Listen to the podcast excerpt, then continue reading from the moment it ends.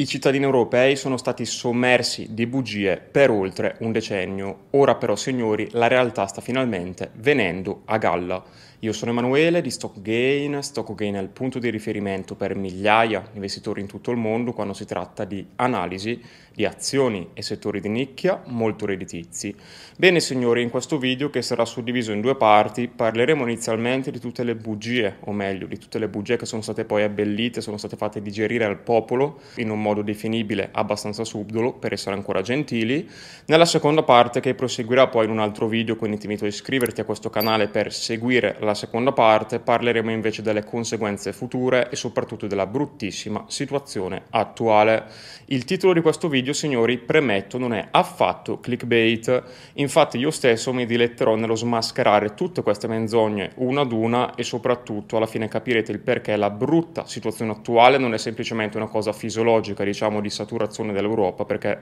alla fine è chiarissimo, penso che lo sappiate tutti, c'è una fase di crescita e poi ovviamente si giunge a una saturazione a cui segue un declino, ma qui la leadership molto scadente ci ha messo del suo, sono cose che se seguite questo canale avete capito benissimo. In primo luogo iniziamo col parlare di Mario Draghi. Mario Draghi che è stato denominato diciamo un eroe perché ha salvato gli stati diciamo che erano più in difficoltà, L'unica cosa, signori, che il buon Mario Draghi ha veramente fatto per salvare i paesi del sud Europa, in verità, ha semplicemente spostato un problema più avanti, scaricandolo sulle generazioni future o in generale su quelle persone che dieci anni dopo, diciamo, che avrebbero subito le conseguenze delle sue decisioni, che, diciamo la verità, come conseguenza di primo ordine hanno sì, diciamo, rimandato il dolore, hanno scongiurato diversi default, anche di stati soprattutto. Quindi, a livello di conseguenze di primo ordine, niente male, ma le conseguenze di secondo, terzo ordine le stiamo subendo vivendo oggi e soprattutto c'è un'elevata inflazione. La cosa più ipocrita che Mario Draghi ha fatto, che ripeto è stato denominato un eroe quasi, un salvatore alla BCE, è stata alzare, o meglio cambiare, il target della BCE. In che senso? Il target iniziale della BCE era mantenere l'inflazione al di sotto del 2%. Il buon Mario Draghi disse chiaramente che l'obiettivo ora era diventato il tenere l'inflazione il più possibile vicino al 2%. Pensate che molti politici ed egli stesso dicevano che era molto difficile che l'inflazione potesse riemergere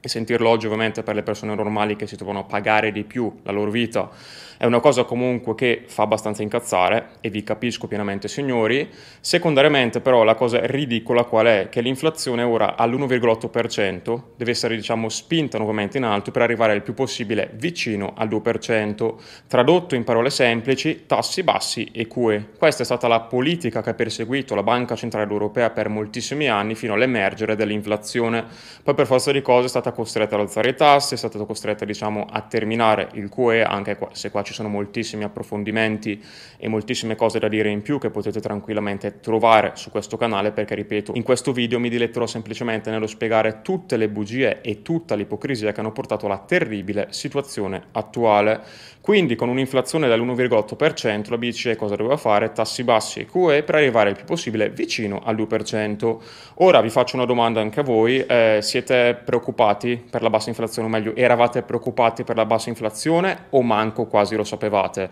Perché il problema della BCE e dell'Europa è sempre stato la bassa inflazione, fino al riemergere dell'inflazione che c'è stata appunto nel 2021-2022, che ha portato ovviamente a rialzo dei tassi e a tristi conseguenze per i paesi anche come l'Italia, che vedono i loro costi di finanziamento alzarsi, che vedono gli interessi diciamo, sul loro debito salire sempre di più e stiamo parlando proprio di un paese che oltre a far fatica a crescere ha un debito pubblico che è sempre più insostenibile. Fa abbastanza preoccupare il fatto che se si guarda sui conti correnti degli italiani alla fine sembra sembrano essere quelli la garanzia sul debito pubblico perché è l'unico mezzo che ha lo Stato per ripagare di fatto il proprio debito pubblico. Non escludo assolutamente che in Italia ad esempio possano essere introdotte patrimoniali, prelievi forzosi, cose che sono già successe in passato in situazioni critiche. Ora la situazione è ancora più critica, ovviamente queste cose non si sentono, ma molto probabilmente negli anni, perché la situazione peggiorerà sempre di più negli anni, penso che lo sapete, eh, fosse l'Italia un paese in via di sviluppo con un rapporto debito-PIL così elevato, direi tranquillamente che non ci sono problemi. L'Italia invece ha due grossissimi problemi. In primo luogo, cosa che fa abbastanza ridere, non ha il controllo sulla sua stessa politica monetaria. Questo cosa significa? Che mentre magari la Bank of Japan è conscia ovviamente che il Giappone ha un debito pubblico elevatissimo, cerca di mantenere i tassi di interesse bassi, comunque di sopprimere i rendimenti per rendere questo debito sostenibile, per evitare che il Giappone vada di fatto in default, l'Italia questo non può farlo perché questo potere è della BCE. La BCE purtroppo non deve prendere prendere le decisioni solamente sulla base dei bisogni dell'Italia, ma di tutta l'Europa. E se prendiamo la Germania, che non ha i problemi di debito pubblico dell'Italia, ha altri bisogni, ha altre esigenze e vedere ovviamente questi due stati, posso metterci anche la Grecia, la Spagna, stati che hanno tutti bisogni differenti, adottare la stessa politica monetaria perché la BCE alla fine è l'unica ad avere il controllo, capite subito che l'Europa è nata male, l'Europa signora anche un malato terminale, l'ho detto più e più volte e molto probabilmente purtroppo quando la situazione si metterà male verranno fatte scelte molto difficili. Vi invito poi a prestare attenzione perché non è che qualcuno vi avvertirà magari che ci sarà un nuovo prelievo forzoso o una nuova patrimoniale perché ovviamente mica sono scemi, lo sanno che poi la gente magari magari fa in modo di tutelarsi,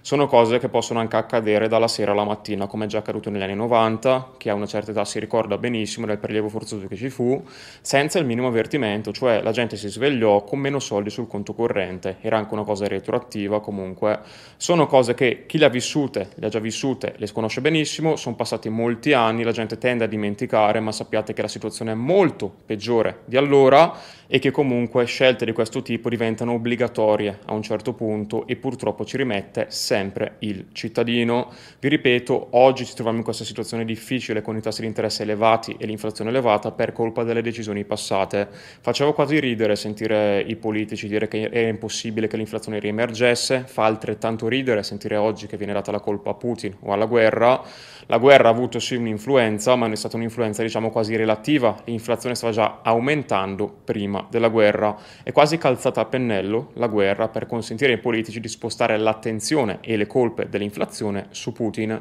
In realtà è andata molto diversamente e sono certo che se seguite questo canale attentamente l'avete capita benissimo com'è andata e che sì, la guerra ha contribuito, ma non ha contribuito così tanto, e anche senza guerra avremo comunque un'inflazione tendenzialmente elevata, non saremo mai e poi mai al target del 2%. Detto questo, signori, l'unico modo per tutelarsi, soprattutto per chi risiede in Italia e non ha intenzione di spostarsi, è ovviamente investire, è continuare a guadagnare e a crescere il proprio patrimonio. L'ideale è avere un rendimento che comunque ti lascia tranquillo, anche se dovessero essere istituite patrimoniali particolari che prelevano anche magari una parte abbastanza cospicua ogni anno in percentuale al proprio patrimonio, avere un ritorno costante dei propri investimenti permette di non dover abbassare il proprio tenore di vita e sappiatelo in Italia il tenore di vita della popolazione sta già pian piano scendendo e scenderà sempre di più, siamo a un punto di saturazione, le tasse più di tanto non possono essere alzate, la spesa pubblica non viene abbassata perché i politici, lo sapete benissimo, usano la spesa pubblica come mezzo politico alla fine. Gli investimenti purtroppo e gli errori grossi sono stati fatti prima, sono d'accordo per acquisire diciamo, consenso politico da parte di moltissimi politici,